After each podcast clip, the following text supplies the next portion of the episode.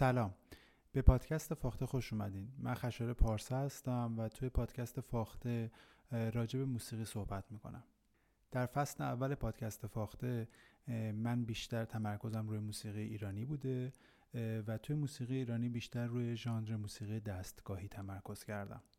در قسمت‌های گذشته پادکست فاخته راجع به موسیقی کلاسیک ایران، راجع به موسیقی مردم پسند و راجع به موسیقی مردمی صحبت کردیم. گفتیم موسیقی هر منطقه رو میشه در واقع به شکل مردمی، مردم پسند و کلاسیک بررسی کرد.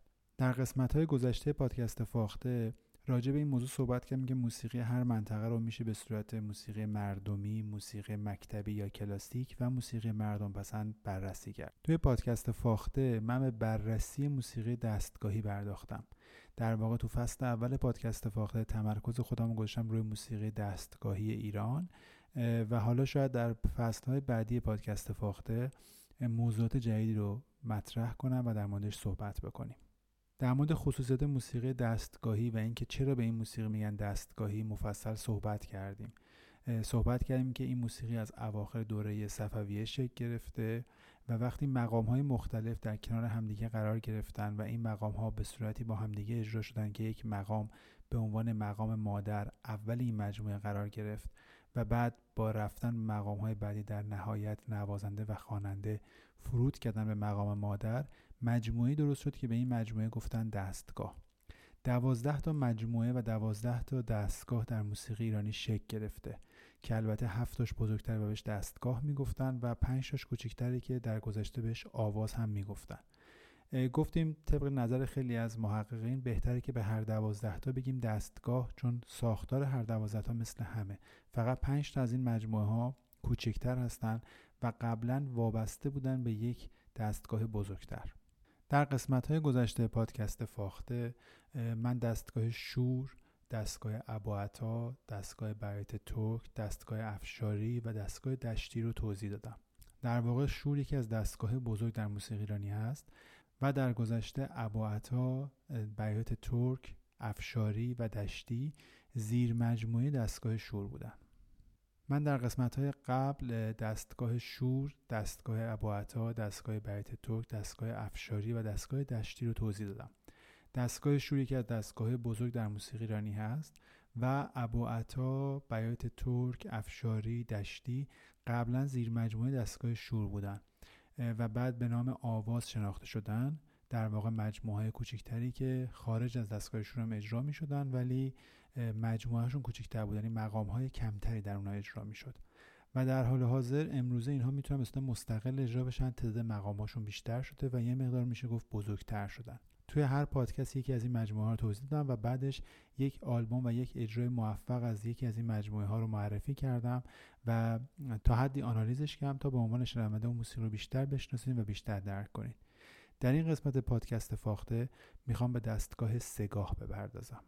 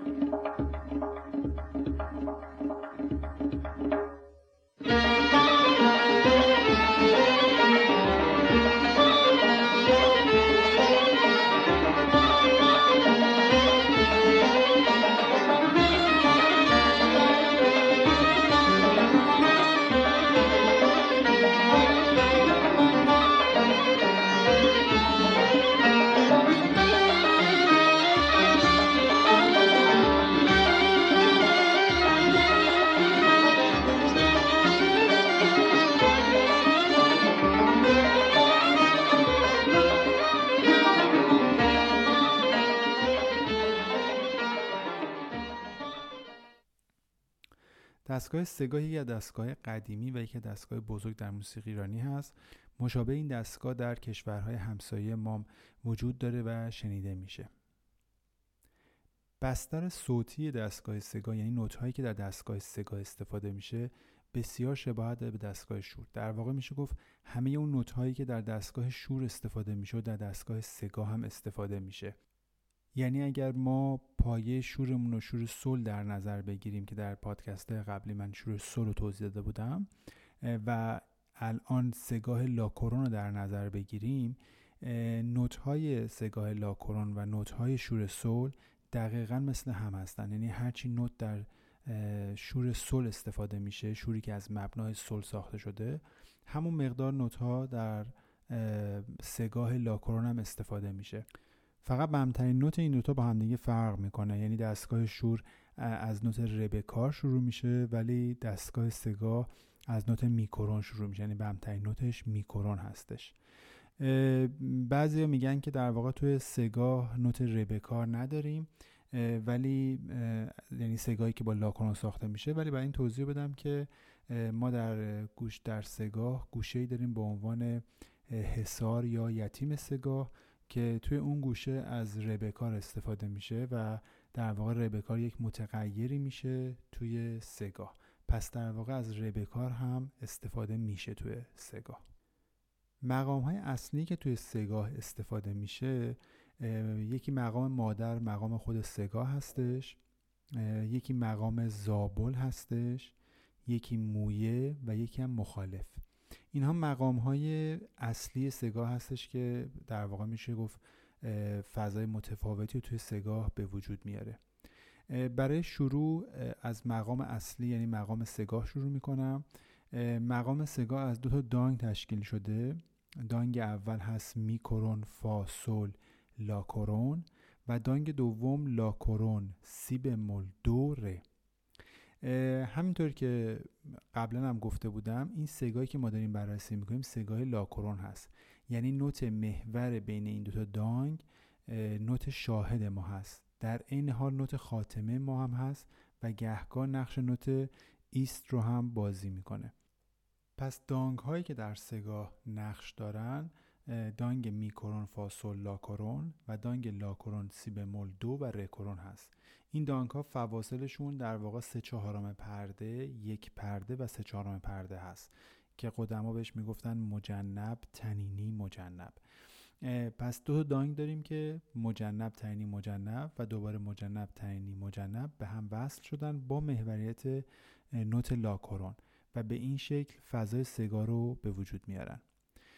من این دو دانگ رو برای شما میزنم تا بشنوین و صداش تو ذهنتون بمونه.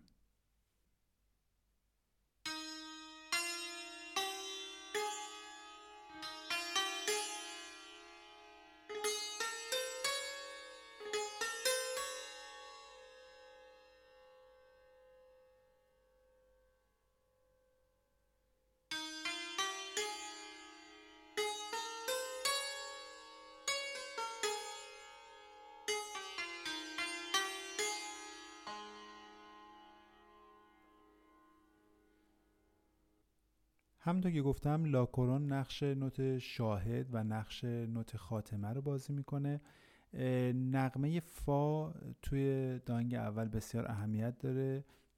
اگه یادتون باشه در تعریف مقام گفتیم که مقام ها دارای یک الگوی لحنی مشخص هستن، یعنی در موسیقی ایرانی الگوی لحنی بسیار اهمیت داره. بعضی از مقام ها رو ما فقط با الگوی لحنی اون مقام میشناسیم. سگاه مثلا الان جزو مقام هایی هستش که الگوی لحنی بسیار معروفی داره. این الگوی لحنی معمولا بین فا و لاکرون، یعنی این پرشی که بین فا و لاکرون شکل میگیره به وجود میاد و نوت سل معمولا حذف میشه. به یکی از الگو لحنی‌های معروف در سگاه گوش کنید.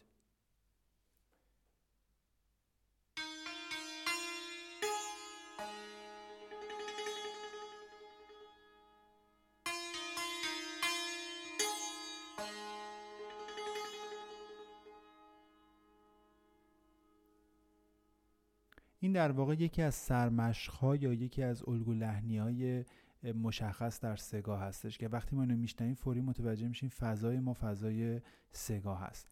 به یک نمونه دیگه از گردش ملودی با الگوی لحنی بلندتر هم گوش بکنید تو فضای سگاه.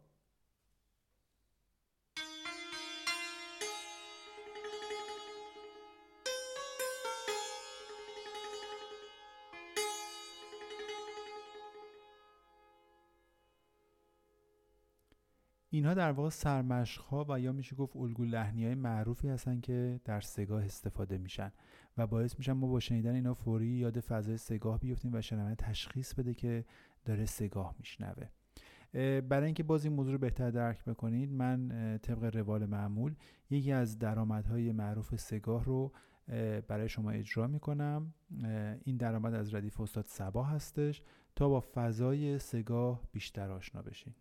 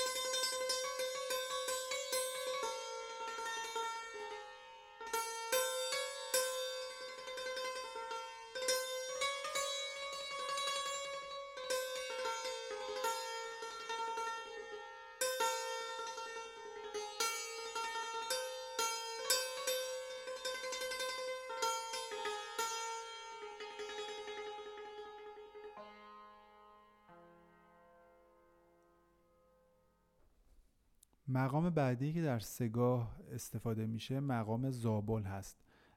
زابل بستر صوتیش در واقع دانگ دوم سگاه هست، یعنی همون لاکرون، سی بمل، دو و ره، ولی تاکید روی نوت دو هست، یعنی شاهد ما میشه دو. با تغییر شاهد و تاکید کردن رو نوت دو و گردش ملودی بیشتر در دانگ دوم، ما مقام جدید رو به وجود میاریم که بهش میگیم زابل و با سگاه متفاوته و از فضای سگاه یه ذره دور میشیم. در واقع زابل روی درجه سوم سگاه تاکید میکنه. حالا شما هر سگاهی که دارین اجرا میکنین درجه سومش اگه بیشتر تاکید بکنین وارد فضای زابل میشین.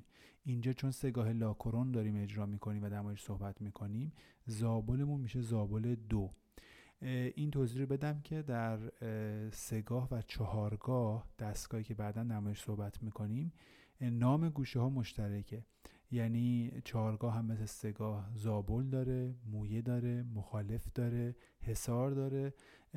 اسم گوشه های سگاه و چارگاه با هم دیگه مشترک هستن، ولی نردبان صوتیشون یا تسلسل صوتیشون یا گامشون در واقع با هم دیگه متفاوته و مثل هم نیست. برای همین اون میشه زابل چارگاه، این میشه زابل سگاه. برای اینکه این موضوع بهتر درک کنیم و گوشمون با فضای زابل سگاه آشنا بشه، براتون روی سنتور قسمتی از زابل سگاه رو اجرا میکنم تا با این فضا بیشتر آشنا بشین.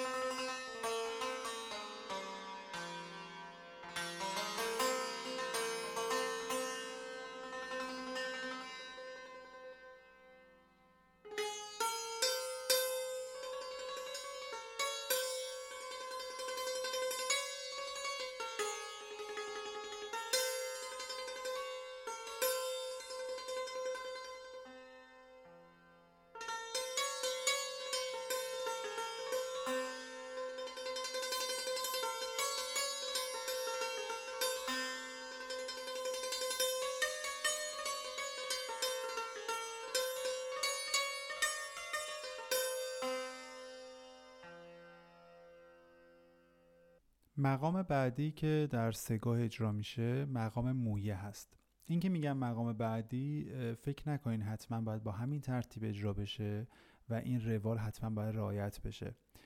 در واقع اجرا کننده، آهنگساز و خواننده زمانی که دارن موسیقی ایرانی اجرا میکنن این امکانات و این پتانسیل رو در اختیار دارن و از اینها با سلیقه خودشون استفاده میکنن. ممکنه مثلا بعد از زابل اصلا مویه اجرا نشه و به فرض وارد مخالف بشن و بعد وارد مویه بشن، یا اصلا وارد مویه نشن. ممکنه گوشه های دیگه این وسط اضافه بشه و ممکنه هم هستش که اصلا فرود کنن روی سگاه و ادامه ندن، یعنی بالاتر نرن. همه این امکاناتی هستش که آهنگساز داره و نوازنده و خواننده و با خلاقیت خودشون میتونن مقام های دیگه رو وارد این بازی و وارد این گردش بکنن. یعنی در واقع ردیف به این شکل نیستش که درش بسته باشه و ما دیگه نتونیم مقامی اضافه بکنیم یا اینکه حتما بخوایم به این ترتیب اجرا بکنیم. این ترتیبی که داریم میگیم در واقع یکی از ترتیب‌های شناخته شده و روند رو به صعودی ساختار موسیقی دستگاهی هستش که از یک فضای شروع میشه، به تدریج به سمت بالا میره، اوج میگیره و فرود میکنه. این روال آموزشی هست، توی اجرا الزاماً این اتفاق نباید بیفته. بستر صوتی مویه دقیقاً شبیه بستر صوتی شور هست، یعنی در واقع از دانگ شور استفاده میشه. برای همین میگیم که در واقع این قسمت‌های مختلف موسیقی دستگاهی خیلی وقتا درون همدیگه تکرار میشن و شباهت‌های زیادی پیدا میکنن، ولی با یک تغییر و یا یک اتفاق جزئی. در مویه بستر صوتی ما دو، ری کرون، میبه مول و فا هست. یعنی دانگی که ما در شور استفاده میکردیم، در شهناز استفاده میکردیم، مجنب تنینی. دو تا ری کرون میشه 3/4 پرده که بهش میگیم مجنب، ری کرون تا می بمول 3/4 پرده مجنب و می بمول تا فا که میشه تنینی. اما با یه تفاوت بزرگ و اونم این که شاهد ما می بمول هست. توی شور یا توی شهناز شاهد در واقع نوت 2 بود اگر از این دانگ استفاده میشد، ولی الان اینجا توی این دانگ شاهد ما در واقع نوت می بمول هست، سومین نوت دانگ هستش و همین موضوع باعث میشه که کاملا فضای مویه متفاوت بشه با فضای شور، گرچه شباهت‌های زیادی هم به هم دیگه دارن. یه بار این 4 تا نوت رو گوش کنیم.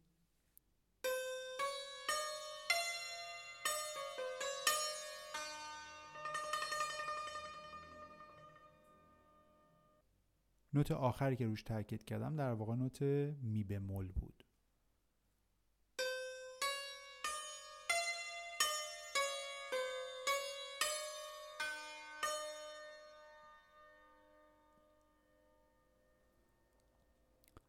برای اینکه این فضا رو بهتر درک بکنید یک نمونه مویه براتون اجرا میکنم. باز این مویه از ردیف و صبا هستش و تاکید روی می بمول رو توی این مویه کاملا میتونه احساس بکنید و به گردش ملودیش دقت بکنید، نوتایی که داره استفاده میشه در این فضای مویه.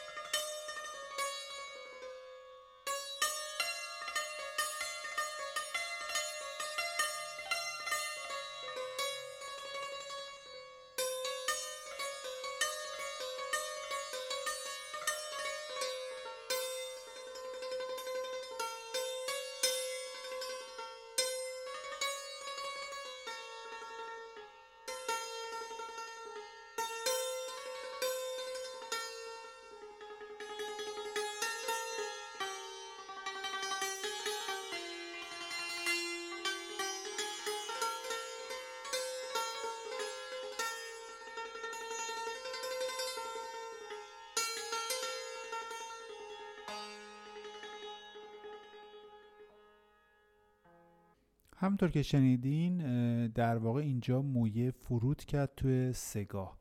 در مویه نوت 2 تا حد زیادی نقش ایست رو بازی میکنه، یعنی اون دانگ دو ره کرو می بمول فا، نوت 2 نقش ایست رو بازی میکنه و می بمول نقش شاهد رو. یه بار دیگه قسمت های این مویه رو گوش کنید. شروع مویه رو بهش دقت بکنین. الان در شروع با نوت می شروع میشه، با نوت می بمول شروع میشه.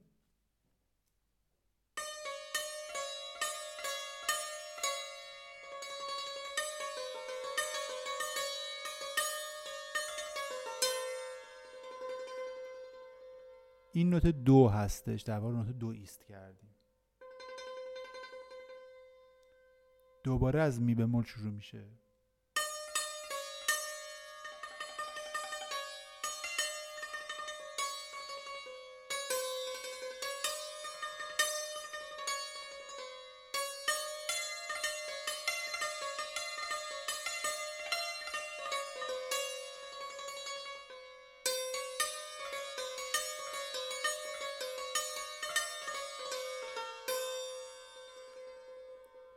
باز دوباره ایست روی نوت دو و از اینجا بعد فرود به خود سگاه.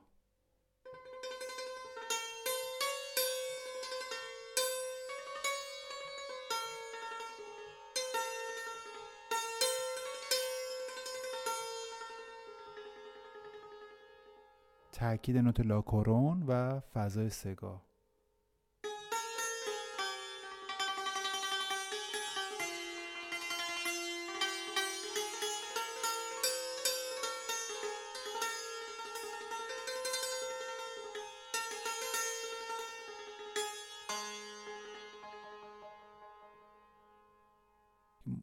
و در نهایت نوت لاکرون اجرا میشه و تاکید روی لاکرون بیشتر میشه و شما کاملا برگشتین توی فضای سگاه و فرود به مقام اصلی و مقام مادر.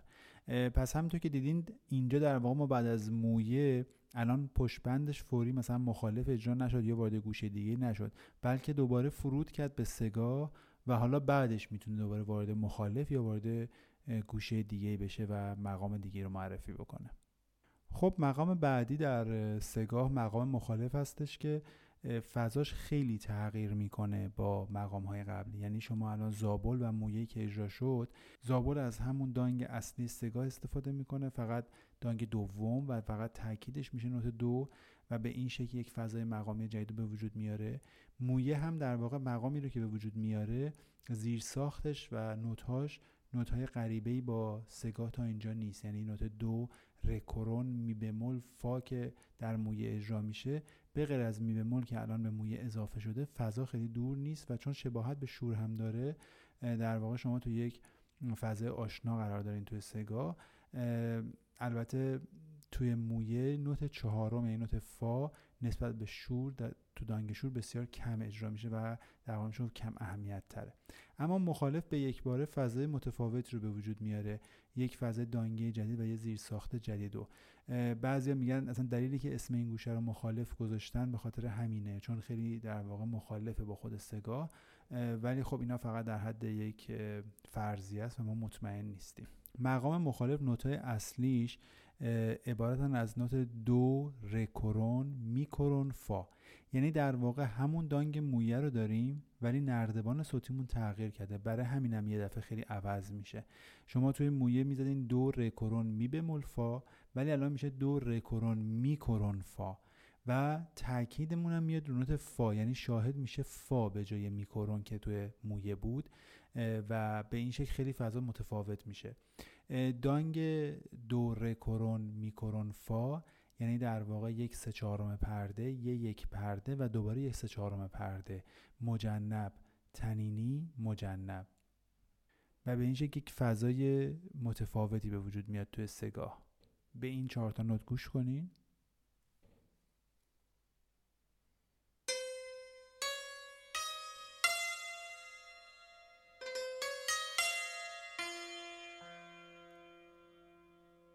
دانگ هایی که در خود سگاه هم استفاده می شد، میکرون، فا، سول، لاکرون، سه چهارم پرده، یک پرده و سه چهارم پرده بودن.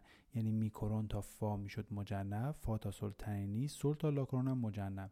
دوباره لاکرون، سی بمول، دو ری کرون هم به همین شکل. حالا دو ری کرون میکرون فا هم در واقع داره همین فضا رو به وجود میاره. یعنی دو تا ری کرون سه چهارم پرده است، ری کرون تا میکرون تنینی یک پرده است و میکرون تا فا دوباره سه چهارم پرده است، یعنی مجنب تنینی مجنب. پس در واقع دانگ مخالف اتفاقا بسیار دانگ آشنایی، بخاطر اینکه ما تو خود سگاه این دانگو داریم. اما چرا در واقع اینقدر متفاوت میشه؟ به خاطر اینکه قبلش معمولا مویه میاد و مویه چون یک دانگ متفاوتی اجرا میکنه و از همون پله نردبون ما دوباره یک دانگ متفاوت میشنویم، یعنی میکرونی که میبه مولی که تبدیل میشه به میکرون و تأکیدی که میره نوت فا، واسه همین انقدر به گوش متفاوت میاد. و البته گردش ملودی مخالف هم خیلی مهمه، یعنی گردش ملودیش اصلا شبیه گردش ملودی خود سگاه نیست و اون پرایش سومی که در سگاه به عنوان سرمشق و الگوی لحنی معرفی کردیم اونو نداره. اینجا اهمیت الگوی لحنی مشخص میشه که چرا وقتی الگوی لحنی تغییر میکنه میتونه یک مقام فضاش کاملا عوض بشه. در واقع اینجا الگوی لحنی بسیار متفاوتی مخالف با خود سگاه داره. برای اینکه این موضوع رو بهتر درک بکنید، بخشی از مخالف سگاه ردیف و صبا رو براتون اجرا میکنم تا توی گوشتون این گردش ملودی قرار بگیره.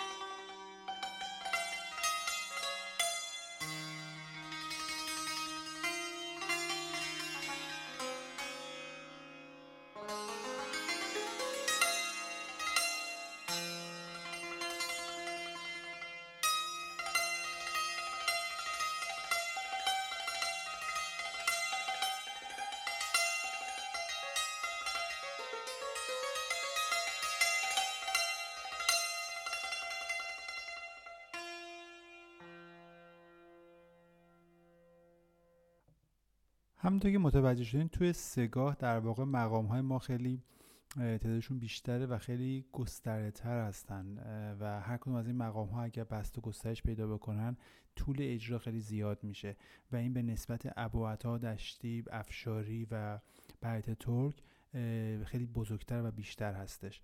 برای همین قدما اون 4 تا دستگاهی که ما قبلا بررسی کردیم به غیر از شور، یعنی اباطها، بیات ترک، افشاری و دشتی رو به عنوان آواز میدونستن و به عنوان مجموعه کوچیک‌تر معرفی میکردن.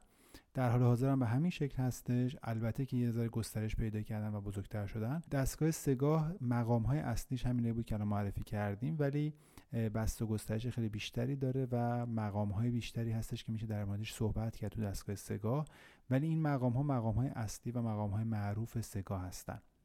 برای اینکه موسیقی هر منطقه رو شما بخواید بشناسین، موسیقی مثل یک زبان میمونه. من نمیتونم بگم که این یک زبان مشترک هست. موسیقی در واقع یک هنر مشترک و یک زبان مشترک بین همه اقوام و مردم نیست. من برای اینکه بخوام موسیقی فرانسوی رو درک بکنم، باید اون فرهنگ رو درک بکنم، باید یه مقدار راجعش مطالعه کنم، گوش کنم، تمرین کنم تا از موسیقی اون فرهنگ لذت ببرم. در مورد موسیقی ایرانی هم به همین شکل هستش.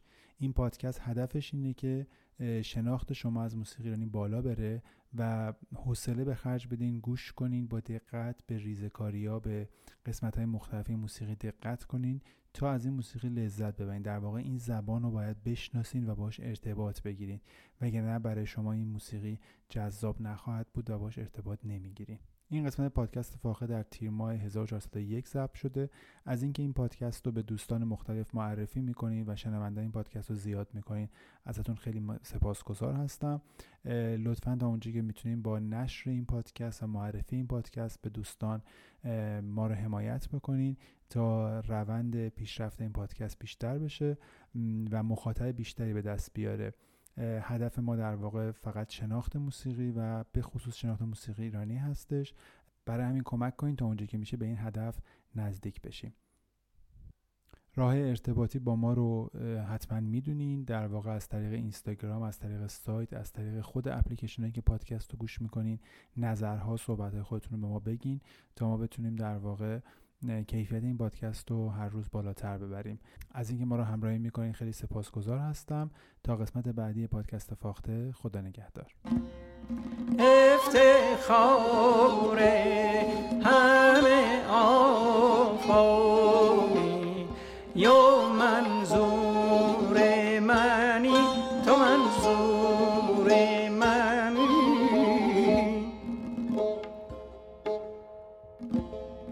همه جمع همه عشاق به هر انجمنی، به هر انجمنی.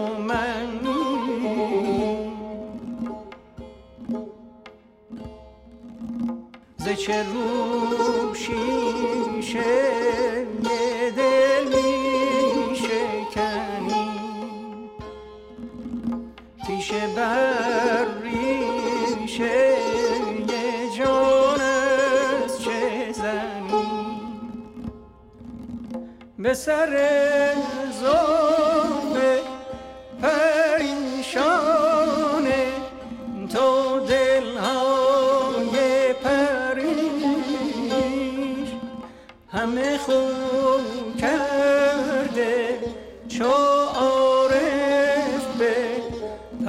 پریشان سخنی، پریشان سخنی.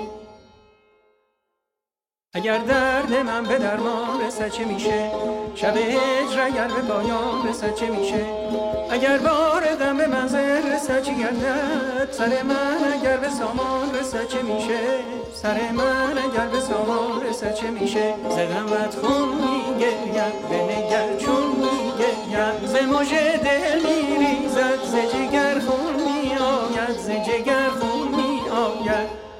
افتخار